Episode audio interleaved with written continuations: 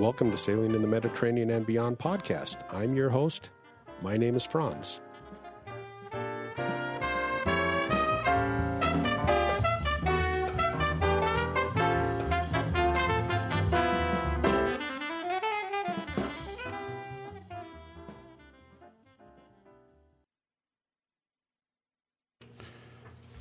I'm not going to do much of a preamble today because I'm going to be talking with Zach Grant at Sailrite.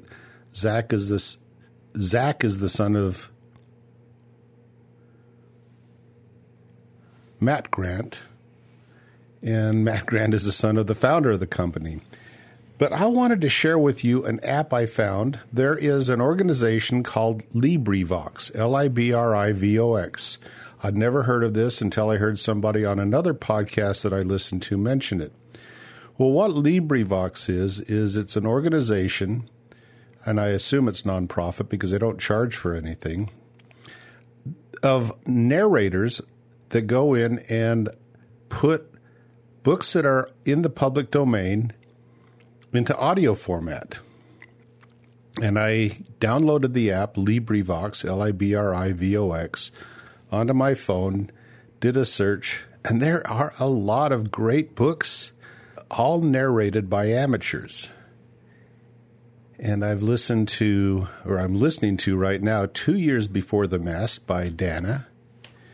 And I listened to last week Joshua Slocum Sailing Alone Around the World. Now, I've looked for some of the Hornblower books, and there is one old, I think it's a radio show of Horatio Hornblower I haven't listed that one yet, but that's another series of books that I think would be great to uh, listen to. But there's about 50,000 books that are available, all the Shakespeare books, um, Robert Louis Stevenson, all the old books, not all of them because they're still working on getting them in audio format. But I went to the organization LibriVox.org and I signed up and I volunteered to do some narration. So I'm going to be doing that like I don't have enough to do right now. But anyway, I just thought I'd share that with you. I think this is a great resource. If you like to listen to audio like I do, you should check them out. All right. With that out of the way, let me get on to my interview with Zach Grant of Sailrite. All right. Second time through with Zach Grant. I pushed the wrong button when I thought I had started the recorder we talked for what? Probably uh, 15 minutes, and now we're starting all over again. Yeah, talk about bloopers. Anyway, Zach, it's good to talk to you. Zach, you are the son of Matt Grant of Sailrite, and Matt is the son of who again? Jim Grant. Jim Grant, who is the founder of Sailrite. Tell the people what Sailrite does. Well, I, I will preface that because if Hallie, my mother, mother or Connie, my grandmother, hear this, and I know they will, they'll say, Zach, why didn't you mention us? Because we were e- we equally had an important hand in starting and running the company. So this is a shout out to Connie Grant, Jim's husband or Jim's wife. I'm sorry, and Hallie, my mother, who is Matt's wife. Uh, kudos to them as well. But uh, uh, Sailrite is uh, uh, we're steeped in knowledge, and what I mean by that is our goal is to build the DIY marketplace uh, for sewing. So if you have any form of sewing project in mind, our goal is to teach you and walk you through the process of learning how to sew, learning how to pattern, uh, from start to finish. We want to be your partner in that endeavor. Uh, so to that end, we have a full YouTube channel that supports. I think actually we're close to 2,000 videos now. We've had our YouTube channel for 10 years and uh, our videos range from doing bags to doing leather work to marine canvas. Uh, we try to do a little bit of everything because we think it's so important to grow uh, that market. And to that end, we also want someone to know what they should be using and how they should be using the products to make whatever they have in mind. So we're more or less a one stop shop providing everything from the sewing machines, fabrics, uh, and how to content to get your sewing project done. All right. And I visited your plant about three years ago. You guys have been sponsors of this podcast for, I think, four years now, maybe five years. And you have been my first and only sponsor. And I really appreciate you being a sponsor of this podcast.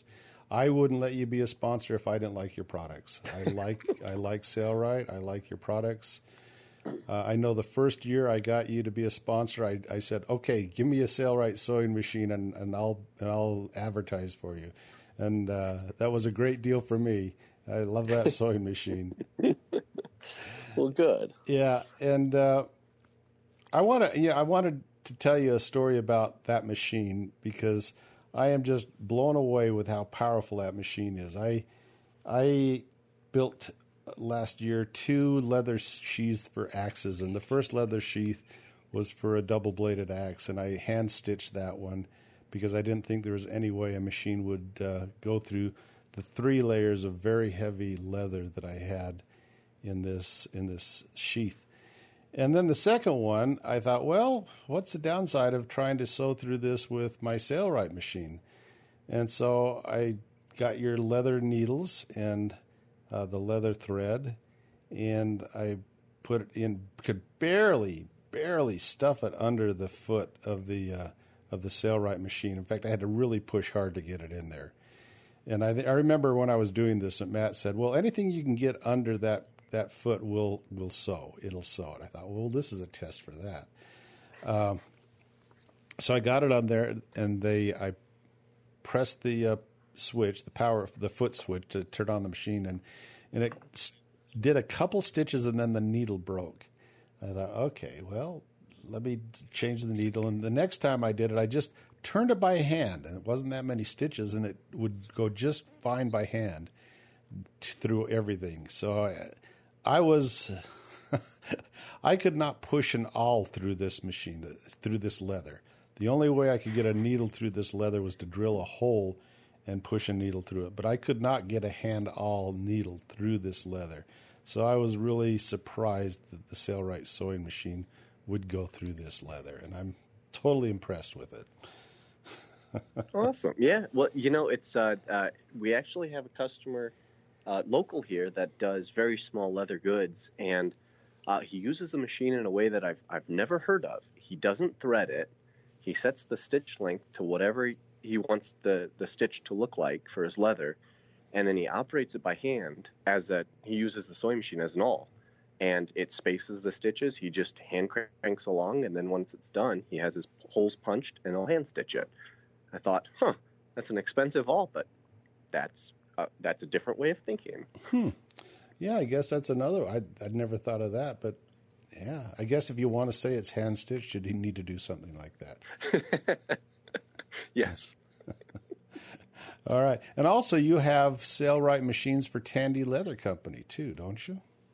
Uh, we do, yes. Yep. They uh, we started that partnership uh, a couple years ago, and uh, uh, it's it's been a great partnership with them. We've learned a, a ton about their industry, and uh, because they're using it in what I would consider an equally harsh environment as sewing Dacron sails, uh, we've we've further learned what some of the the weaker components in the machine are because what we were hearing from the store managers was that they would shove as much dense veg tan under the foot as possible to impress the people coming in to look at the machine and doing that day in and day out obviously exposes the the weak components.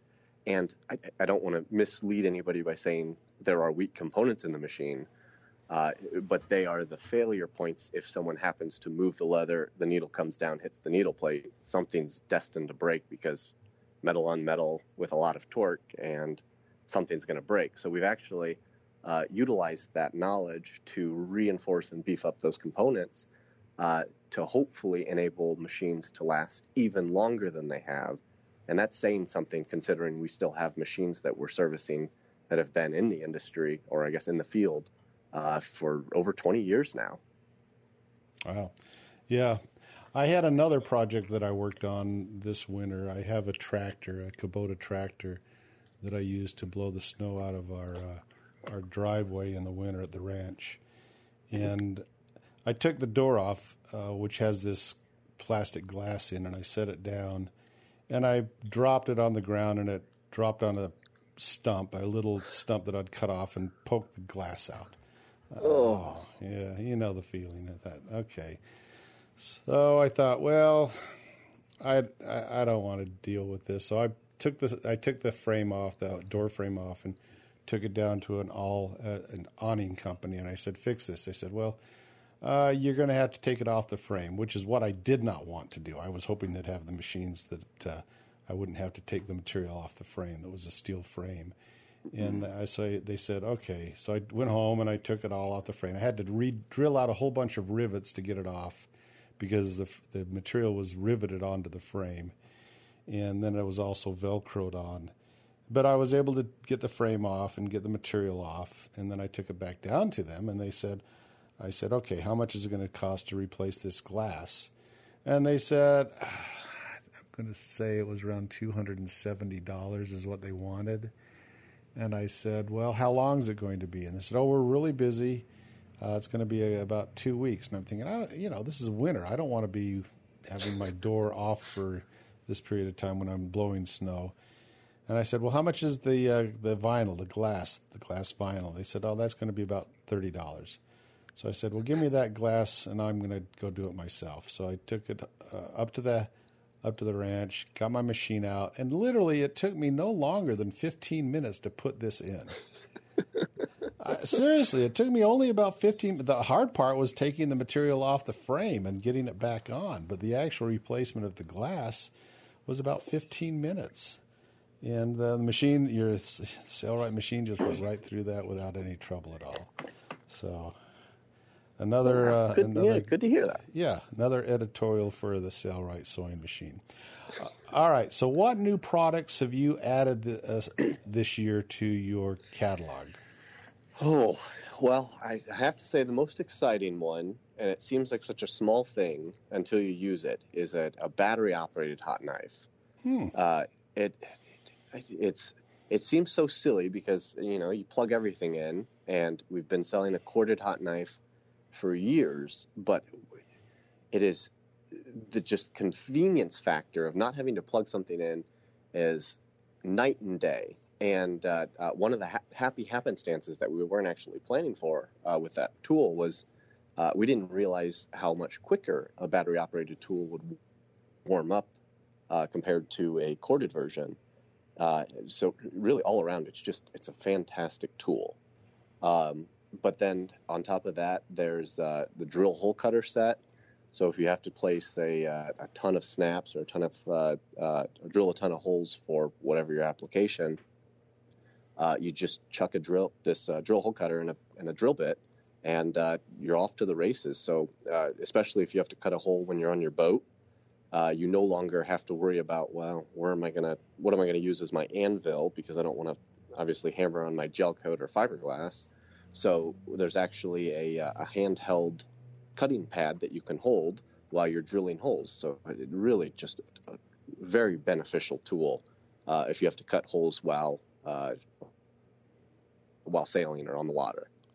Yeah, I'm looking uh, at. But aside right. from that, I'm okay. looking at them on your mm-hmm. website as you're talking. So yeah, you got uh, all the way down from half inch down to one eighth inch holes that it'll cut. Then. Yeah, and it even it's uh, there's a kit that has them all in it, a nice little carrying case uh, uh, that holds the cutting tool as well. It's it's just a, a, fantastic little kit that you can throw in your tool bag and whatever you need to cut holes for, uh, it does a great job. Everything from clear vinyl, like you mentioned, uh, to leather to canvas, it, it does it all. And I guess I should say, webbing has historically been a nightmare to punch holes through. You always get the uh, the loose fibers when you use a hammer and uh, hammer and hole cutter but with the spin hole cutter, just cuts them all, and you get a perfectly cut hole. It's uh, it's a fantastic tool. So, is it cutting by friction and melting it and and sealing the edges when you're doing it? Then, unfortunately, it doesn't. The only material it seems to fuse is Dacron because it takes that much longer to cut through the coating on Dacron. Uh, but if you're cutting something like Sunbrella, unfortunately, no, there's not enough friction heat to seal the edges. Um, but that is an interesting idea. I'll have to mull that one over once we get off this call to see if that is a feasible possibility.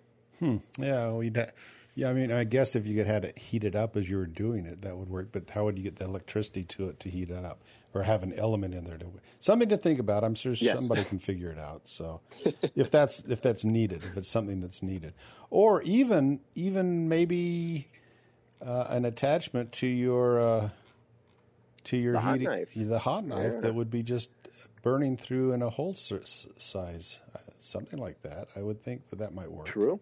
Yeah. True. Huh. Uh, you see, I need to talk to you more often. You're gonna, or hey, you looking for a job? We're uh, we're in Indiana. There's not much there's not much water around, but we have fun here. I assure you. yeah, I'll, I went to high school in South Bend. I don't know if you knew that, but uh, I did not know that. No. Oh, small world. no. In fact, when I was out there to visit your plant, my, I was back there to see my mother, uh, who still lived in South Bend at the time. She passed away about a year ago, and Oh, I'm uh, sorry to hear that. yeah, it's, it was sad. She was 89 years old, and she told me she didn't want to live to be 90. So uh, it was okay. Uh, it, everybody has their time, but uh, but I don't really have a reason to go back to Indiana anymore now.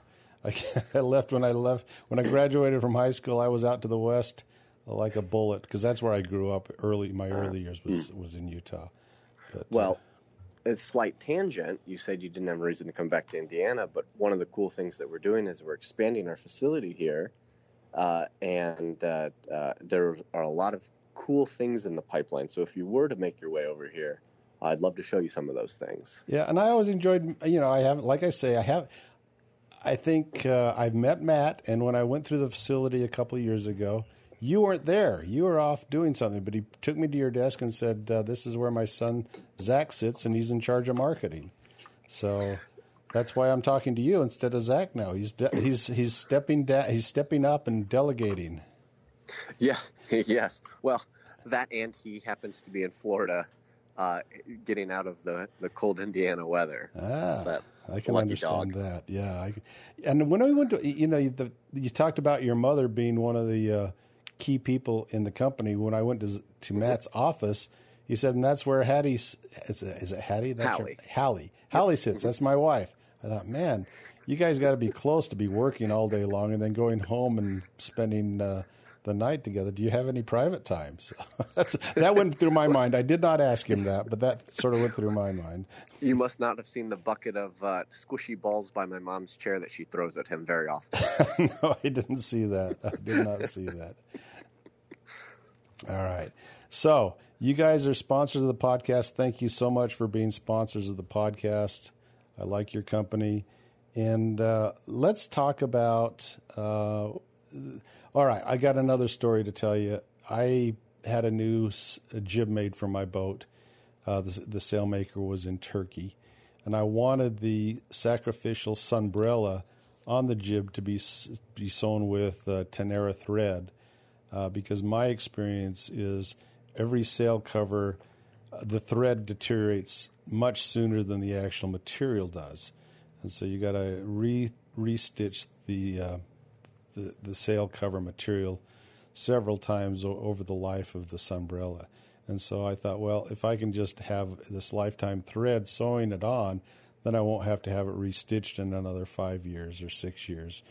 And I took this over there, and they said, uh, well, they I took it to them. They said, okay, we'll use it, and then they never would use it. They just even refused to put it on their machines uh, because probably they just didn't want to rethread their machines. They were probably just lazy. So I brought it back, and it sat in my uh, thread box for a while. Then, t- then I had a project where I where it's going to be outside, and I thought, well, I'll, I'll use that Tenara thread. And I'd I'd heard stories about how terrible it was to to sew with. In fact, you've got videos uh, on Sailrite talking about how to sew with Tenara thread because there seems to be problems with it because it is such a slippery thread. It's basically Teflon, and um, and and so I put it on my machine expecting the worst, and it sewed just fine. Just sewed fine. I I wrote Matt an email and I said, Matt, my my Tenara thread works just fine, and this is what I did. So I'm thinking I'd found the holy grail of sewing with Tenara thread. And he wrote back and said, Well, you probably just got a good batch. so I guess there are good and bad batches with this lifetime type thread that you sell then. Yeah, it's uh, uh, I I can't speak from experience because I well I, I, guess I can speak from experience, but I can't speak from knowledge because it's it's not I don't, we don't make the thread. But as I understand it from our rep, uh, there are variances in uh, the thickness and the uh, uh, I don't know if viscosity is the right word, but slipperiness of the thread. Uh, because more or less the process to make it is they put a big clump of this uh, uh, PTFE or polytetrafluoroethylene into a, a, vat, and then it's more or less extruded or pulled into uh, whatever denier thread is necessary uh, before it's cured. And I, as I understand it, and I'm not an expert on this, I, I don't know if I can say that enough, but uh, it is inconsistent, and uh, there is variation from batch to batch. Hmm. Okay. Well, I'm glad I got lucky. That's all I can say. So I've got I've got both the Tenara thread and the other thread that you have there. Anyway, the other lifetime thread. I can't remember it off the top of my uh, my head, but I guess you also have a Sailrite brand lifetime thread. Yeah, we uh, uh, we've been fighting this battle for for years. People wanting to use the lifetime threads for the reasons you uh, you mentioned. It just it lasts longer, and no one wants to restitch their canvas that they already spent a good amount of time working on. Uh, and we've tested probably 30 some variations of PTFE threads, and uh, we finally came across one that's uh, made in Austria uh, that worked better than the others. It's still not perfect. It's still slippery. Uh, you can still expect to get some skip stitches just due to the nature of the thread, but uh, by putting our name on it, it was it was supposed to be our forward-facing endorsement of that one uh, to be the least stressful one to sew with. Not stress-free, but least stressful. Yeah. Well, like I say, I've never had any trouble with Teneros, and knock on wood. Yes, yeah. Our uh, our sewing machine technician's rolling over in his chair right now after hearing that. yeah, I was thinking, okay, I mean, this is going to be an experiment, so I tried a little sunbrella and no problem. I thought, okay, well, go for it. All right, so I'm looking at your home your your website and the your homepage. You've got a a um,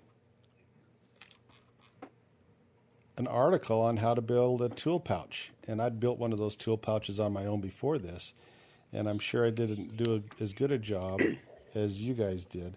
But I wanted to ask you, talk to you about this. You guys have, when I went through on a tour of your facilities, you have a specific area of your your warehouse set aside for making these videos. And these videos have to be the main source of advertising for your company because they are so informative. And after you watch a few of your videos, you want to su- support the company that puts them out and trains it, people. Talk to us about your studio. Yeah. yeah. Well, the uh, so studio is a relatively uh, new addition, and it uh, it actually stemmed from a customer commenting on a video uh, where we were doing. I think at the time it would have been a cushion in uh, in our sail loft. So we have big tables, uh, and we were able to lay all the patterns out, and it was just a, a seamless process. And this customer or person viewer watching the video said, "Yeah, that's all well and dandy. If I had a you know a massive table to work on, I could do that too." And obviously, uh, we realized, uh, well, if we're not making this look easy, or we're making it seem like it can't be done unless you have a massive workspace, we're not doing uh, any of the viewers justice. So Eric uh, brought up in uh, in a meeting uh, the comment, and we all unanimously said, perfect. Let's let's build a studio, one that looks like a house that has what we would consider reasonable work tables, and uh, uh, let's start doing every video in there to prove that you don't need a massive space to do a lot of these projects. While it may take some uh, finagling with the material, especially if you're doing a, a sail, uh, it is possible. Okay and you have a, a, group of people that work together. How big's your your your crew for for doing your videos? Uh, so the videography team uh, uh, that just does videos in and out uh, is actually only uh, two people uh, that do all the video filming, directing, and editing. and that's Eric Grant and Seth Grant, so my cousin and my uncle. But they will obviously pull in a bunch of the project people uh, that you've probably seen in the videos. You know, Cindy, uh, Deb, Brian, uh, Matt, myself. Uh, so they'll pull from the rest of the staff, but full-time videographers, it's just those two. Okay, okay. Well, this sounds like a great family company. How many family members work there? Well, uh, funny you should say that, and I should know this because yesterday we uh, uh, we did a photo shoot with every family member who is working here. Uh, Jim and Connie came back for that picture too, just for posterity's sake. But there are 13 of us here, uh, 14 if you include my sister who comes back to work uh, during her breaks when she's not at school. Wow. You guys must get along really well for a family. we we do, uh, but we've also luckily found our own little niches in the company where we don't necessarily have to work next to each other. so so every day's a family reunion then. Every day is a family reunion. Yes, it's uh, it's quite fun. But you know, uh, it, it's uh, while the family is here, uh, it, it's very easy to forget that they're family because everybody uh, uh, seems like family here. I mean, it's not uncommon that we have. Uh, uh well, actually, here this is a better example. Uh, it is such a close knit group here. One of the things that we uh, just invested in was a, a hot dog machine like you'd see at a gas station, mm-hmm. a nacho machine that does cheese, and every Wednesday, we well, I guess I should say pre-COVID uh, we'd get together in the break room. Uh, we'd just get away from our desk, get away from everything, and hang out. And I would say I know uh, everybody working here almost as much as I know the family members working here. So it's uh, it's really kind of a cool experience. Do you have much turnover in employees? Uh, it depends on the department we're talking about. Uh, up in the office, no, our turnover is extremely low. Uh, but when you talk the warehouse, uh, and I don't fault anyone for this, they're obviously constantly lifting 50 pound rolls and they're on their feet all day. Uh, that turnover is a little more, but I'd say our average tenures two years back there, uh, and that would be our our small, well, I guess our greatest turnover. Um, but yeah, it's we're trying to do things to make their job easier, uh, so that we can keep them longer because obviously uh, uh, we like everybody we hire. It's a big part of uh, the hiring process here. We want to make sure everybody gets along and and we all have the same goal of uh, customer first mentality and making sure we're doing things not only for our customers but also for our own personal health and our community's health. And uh, if someone's not on board with that, then uh, we've learned that uh, they may not be a good fit long term. So uh, uh, our community is very important to us here at Sailrite. Yeah, yeah. When I was back there, and uh, Matt was taking me through that warehouse of yours, you were about oh, probably about two thirds to three quarters full. There was still a little bit of empty space in the back behind your foam packaging machine. Um, and I, th- uh, uh, how's it how's it going now? Have you filled up that space? we, that is a daily battle between purchasing and our uh, our warehouse manager. Uh, we have no space. We're, we're packed to the gills, and uh, uh we're actually currently in the middle of an expansion. we've we've broken ground, and now we're just waiting with bated breath for the new space to be finished, so we can expand into it. But even so, uh, we've expanded it, or I guess we've planned to expand as large as we can on our plot of land, and we still don't think it's enough space for all the things that we're hoping to pick up and do. Wow, and you're you're a bit out of the country. Your your your plant is sort of out in the country along a main road. What is that main road that goes through there? It's the uh, it's uh, US thirty. US thirty, yeah. You, yep. But you're a ways out of Fort Wayne, Indiana, and it looked to me like you had plenty of space around you could pick up if you needed to. Yeah, it's uh, you know it's one of the things that we've considered. Uh, then we look out in the warehouse and think, oh boy, that's a lot to move. Uh, but uh, more to the point, it's uh, uh, figuring out how to do it because one of the things we uh, have historically prided ourselves on is getting orders out the door uh, in one to two days.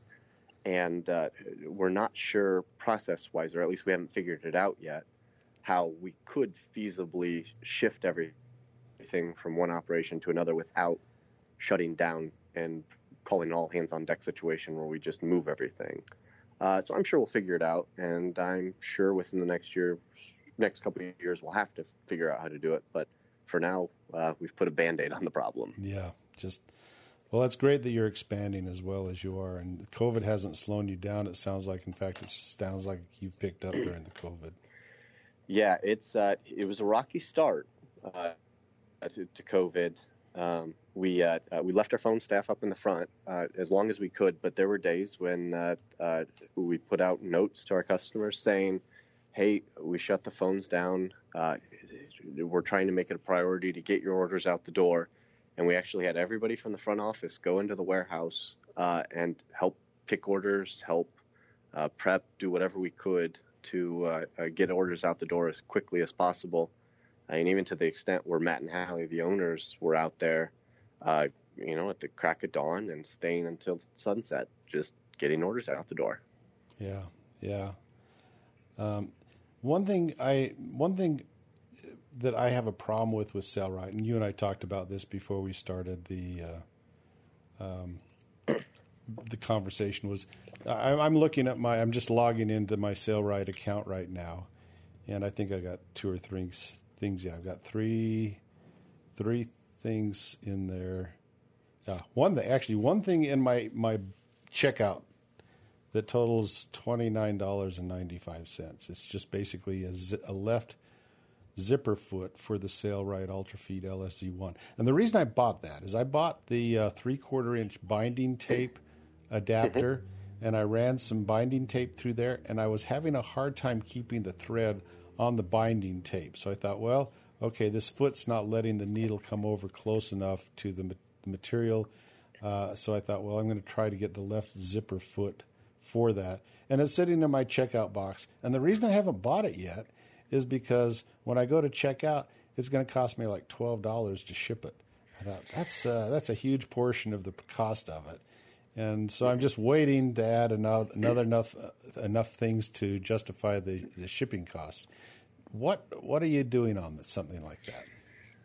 Yeah, the uh, so obviously being in the marketing department, I get flooded with those questions uh, really on a daily basis, and uh, I I bring it up and I've brought it up uh, a number of times, and as I understand it, uh, we have a system limitation. Uh, so the framework that we utilize for our backend for the order processing and so forth uh, uh, limits what we can do in the way of packaging. So I guess we're we're stuck with USPSs or UPSs, whatever the the shipping uh, group is. We're stuck with whatever rack rate they send us, based on uh, how they perceive we'll package it. So. If that doesn't sound like it makes sense, it's because I don't fully understand it, and it's hard to explain something you don't fully understand. But uh, I guess the, the most recent question I asked to the warehouse manager was, why can't I send, for instance, this this presser foot in an envelope just with a, a stamp or two, and why can't we just send it? And his answer was the local post office uh, doesn't allow it uh, because either the postmaster there has an issue with it because it varies. I guess there are some regulations on envelopes. All of this to say, and I know I'm not going to explain it well, and I haven't explained it well. I, I know that, but we are constantly looking into it. And uh, one of the big initiatives of the year is to uh, work on our backend system, our ERP, uh, so that we can solve this problem because uh, uh, we know it's a, a, struggling pain for customers. It's a pain for us. Uh, we hope to have it solved soon with this new update. Uh, I, I, can't promise, but it is at the forefront of our minds. I can promise that. Okay, that that's good enough answer for me. You're working on it, in other words. So yes, I probably should have just started with that instead of babbling like uh, like a moron. Yeah, well, maybe I can add some more things. One of the things, that, one of the tools I do want is that little that stapler and stainless steel staples, and I might have to add that. And at that point in time, I would have enough to justify the the shipping costs, but not right now. So yeah, it's uh, uh yes, we're there are always talks on how to make things better and cheaper for customers. And uh, while our rates on shipping really heavy things are, are great because we work, our, our uh, uh, warehouse manager has done an amazing job of negotiating those rates with the bigger shippers like UPS, uh, which is who we use, but who knows, it might be FedEx in the next year or so. But he's done an amazing job at that. It's just we can't seem to crack the, the USPS thing, but uh, uh, we're working on it. We're hammering away. Okay. Hey, what are the most popular uh, kits for sailors to buy from you? Uh, that is a fantastic question. Uh, it has kind of shifted actually uh, uh, these last couple years. Uh, historically, it would have been uh, the sail kits, uh, whether it be popular sail kits for like a, a nut pram or a, a sunfish, uh, but it has it's shifted to more bag kits, believe it or not. So uh, people will buy the bag kits, and uh, we see them using using them for day trips or to make for friends, family, or even to uh, to sell at whatever port they happen to go to. Uh, so a large number of our kits have have shifted from those sail kits to bag kits. Hmm. Okay. Okay. Yeah, I'm looking here at the kits, the DIY kits, and you've got the sheet bag kits, which is one I've considered buying, and uh, uh, the winch covers, which I don't understand the point of a winch cover when you're out sailing all the time. But I, I know on the boats I've sailed on, we put winch covers on after we go sailing, which I just never understood. But that's okay. That's just me. But right. uh, but yeah, I see well, lots of uh, bags. it's it's Oh, go ahead. Yeah, it's it's uh, it, it's fun. The uh, uh, it, it's all too easy for us to remember internally here at Sailrite that uh, uh, the main purpose that we create kits is, yeah, I guess for the end use of the product. That's a big part of it, but it it's also the easiest uh, foray into doing something. You get you know a full blown instructional video. you get everything you need. So it, it was designed to be a you buy it. You don't think about what you need. You don't think about any of that. It's you buy it, you do it. You don't you don't really think about anything other than how do I do this? And hopefully, after doing those projects, you get a sense for how easy sewing is as a whole, so that when you want to do something more custom, like if you wanted to uh, uh, make a, a, custom Bimini or Dodger that wasn't uh, uh within the purview of our kits, you can do that because you have that wherewithal and that know-how. Mm-hmm. Yeah, I went skiing a couple weeks ago, uh, and when I and I and I bought a new car, and when I put my skis in the car, I kept worrying about the sharp edges, the sharp steel edges, uh, cutting the leather because I had to lay it down between a couple seats, my skis in there, and so after skiing and you know, but I took a towel to wrap around it where it was up against the leather just to protect the mm-hmm. leather. And after that day of skiing, I came back and I said, I'm just going to make a sock going over the top of my skis and slip it over. and so I literally, I just went up to the, my workshop or my, my second floor and mm-hmm. uh, lay, laid it out on my ping pong table. And, uh, and, and it took me about 45 minutes to build a, literally a sock that just goes over the top of the skis down below the bindings so I slide that over and throw it in my car now and don't have to worry about cutting the leather with it. But just, you know, it's pretty easy to envision what I wanted. And after you've mm-hmm. sewn a few projects, it's, you don't need a kit to do that. You just need to think of what you need to measure. So, yeah, yeah, yep, nope. It's true. It's it's funny. You you do a project, and uh, uh, it it doesn't become as scary of a, a prospect sewing. Uh, it's it's really quite simple when you get down to it. It's really nothing more than if I held it here, what's it going to look like? Mm-hmm. And uh, really, that's the root of root of sewing. Then. Well, I remember. Uh, some, I remember when my they built my first full cover for my boat, and I hired somebody to do it, a professional canvas guy to do it. And he came out. He he he made a basically a rough pattern of what he needed, and then he came out and put a lot of clamps over where he's going to take material and put stitches in and and mm-hmm. doing it exactly like you're talking about is if I pinch it here, what's it going to look like? Is going to fit better? What do I need to do? And that's that's what he did to fit the fit the full cover.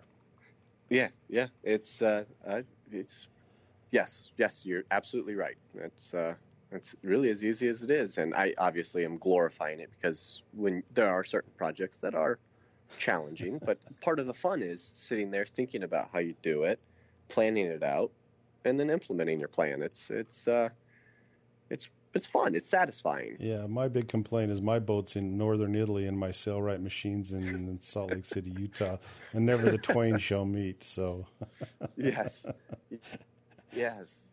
Well, that, well, that's uh, well, yeah, that's quite a bit of a distance. Uh, really hard to pattern over that distance. And, and those machines are not light. I'm sure I'd pay overweight charges to get that on the plane. So. Yes, yes, yes. Okay. Hey, Zach, is there anything else that we ought to touch on before we call it an interview? You know, I uh, I don't think I have any anything else other than uh, uh, I, we appreciate everybody here, including my father. Uh, appreciate everything you do uh, for the industry of sailing. It's uh, I, people like you that really keep us all entertained. I obviously to prepare, listen to quite a few of your podcasts this year and in the previous years when we've uh, uh, uh, talked or, or you've been brought up. And I just every time I, I listen or, or hear you talk, I think, oh, there's nothing more that I want to be doing than sitting on a boat and sailing. It's uh, I I miss it. It's uh, it's just fantastic. I we appreciate it. Well, thanks for being a sponsor and and thanks for doing what you do. Thanks for being the resource to the community. I mean, I like I say, I love I like your company. I like what you do. I watch your videos all the time, even if I'm not going to do a project. I still like to see how I might think about other projects, and so I'm always learning something from what you do, and I really appreciate it. Well, I'm happy to hear that, and hopefully we well not hopefully we will keep producing new and uh, better content. Uh, obviously, as technology improves and our team grows, uh, hopefully we'll be better and better at, at doing that to make it look easier and easier. Yeah. Hey, I, I that, there was one other question I had for you. Just thought about it, and I'll, I'll mm-hmm. probably think of a dozen other after we enter the after we end this interview. But you used to show up at the Annapolis Boat Show. I guess that's I don't know if that's going on this year or not. But you would have workshops. Are you doing workshops in anywhere this year that you've planned out? Uh, well, uh, uh, let me preface that question with uh, before uh, uh Corona hit last year, that uh, COVID hit, we we had plans to go to I think it was seven trade shows, two of which we were going to do tutorial classes, and that was kind of going to be our first year testing the waters of we're going to do a bunch of trade shows because historically it's just been one a year, which has been Annapolis. obviously, most of that crashed and burned and was canceled, unfortunately. Mm-hmm. But uh, uh, uh, this year, we have tentative plans to uh, do the class again in the fall Annapolis Boat Show. Uh, uh, my fingers are crossed that it doesn't get canceled. but then I hope that once this is all done, we can retry going to a multitude of shows around the country uh, so that we're not just hitting the East Coast people that want to either see the machine or uh, ask us questions in person.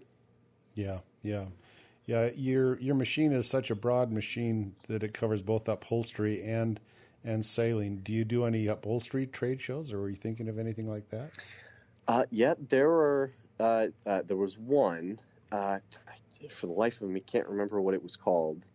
Uh, but the other one I was even more excited about, and I'm not sure I should say more excited about, but uh, it's called Overland Expo uh, which really is is a, a, a, perfect parallel to sailors. It's people who uh, live in their vans or conversion vans, just travel the country uh, and live out of their van. Uh, so really, they're just land sailors. And uh, uh, we actually had a professor who teaches a class on sewing in this expo reach out and said, "Hey, I, I, I've used your machine. I have your machine." Uh, I'm teaching a class at our local college, uh, uh, teaching people how to sew. I'd love to get your sewing machines uh, uh, in front of those people, and then also use them for the show, so that we can sew up. I think he called them garbage bags for their trucks, uh, so that we can then donate the proceeds to a local organization. and while talking to them, they invited us to the show as well to help sew and and just to talk about the machines to anybody that has questions and uh, assuming that's still going on, uh, we'll be there, and I'm super excited about it because that's a new market that, uh, quite frankly, I didn't know existed. Yeah, I'm going to look it up because my daughter and I were actually thinking of doing a van conversion. I need a project, obviously. Uh, and, and so, yes. so it's been something I've been researching. So I'll check that out as well. Yeah, well, then if, if that if that's something you're going to do here soon, uh, just stay tuned. One of the things we uh, we just acquired was a uh, dilapidated Airstream that uh, we're going to fix up. We're going to redo the entire interior, and we're going to show uh, how to do the entire process. Oh, that'd be great. That'd be a fun project to watch. All yeah, right. yeah, it, it'll be a big project, but we're excited about it. All right. Zach, thank you so much for coming on. This is a great time to get to know you, and I've enjoyed the interview. Let's keep in touch. And uh, anything else you want to add? No, just thank you for having me. And uh, uh, when you're in Indiana next, just let me know. All right. You take care. You as well. Bye bye. The website for sailing in the Mediterranean and beyond is www.medsailor.com. Again, medsailor.com.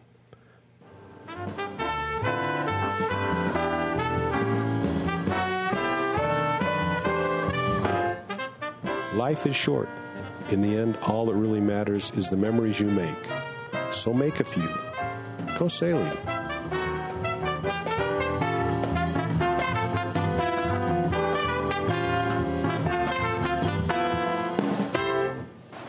Joel, you want to know something?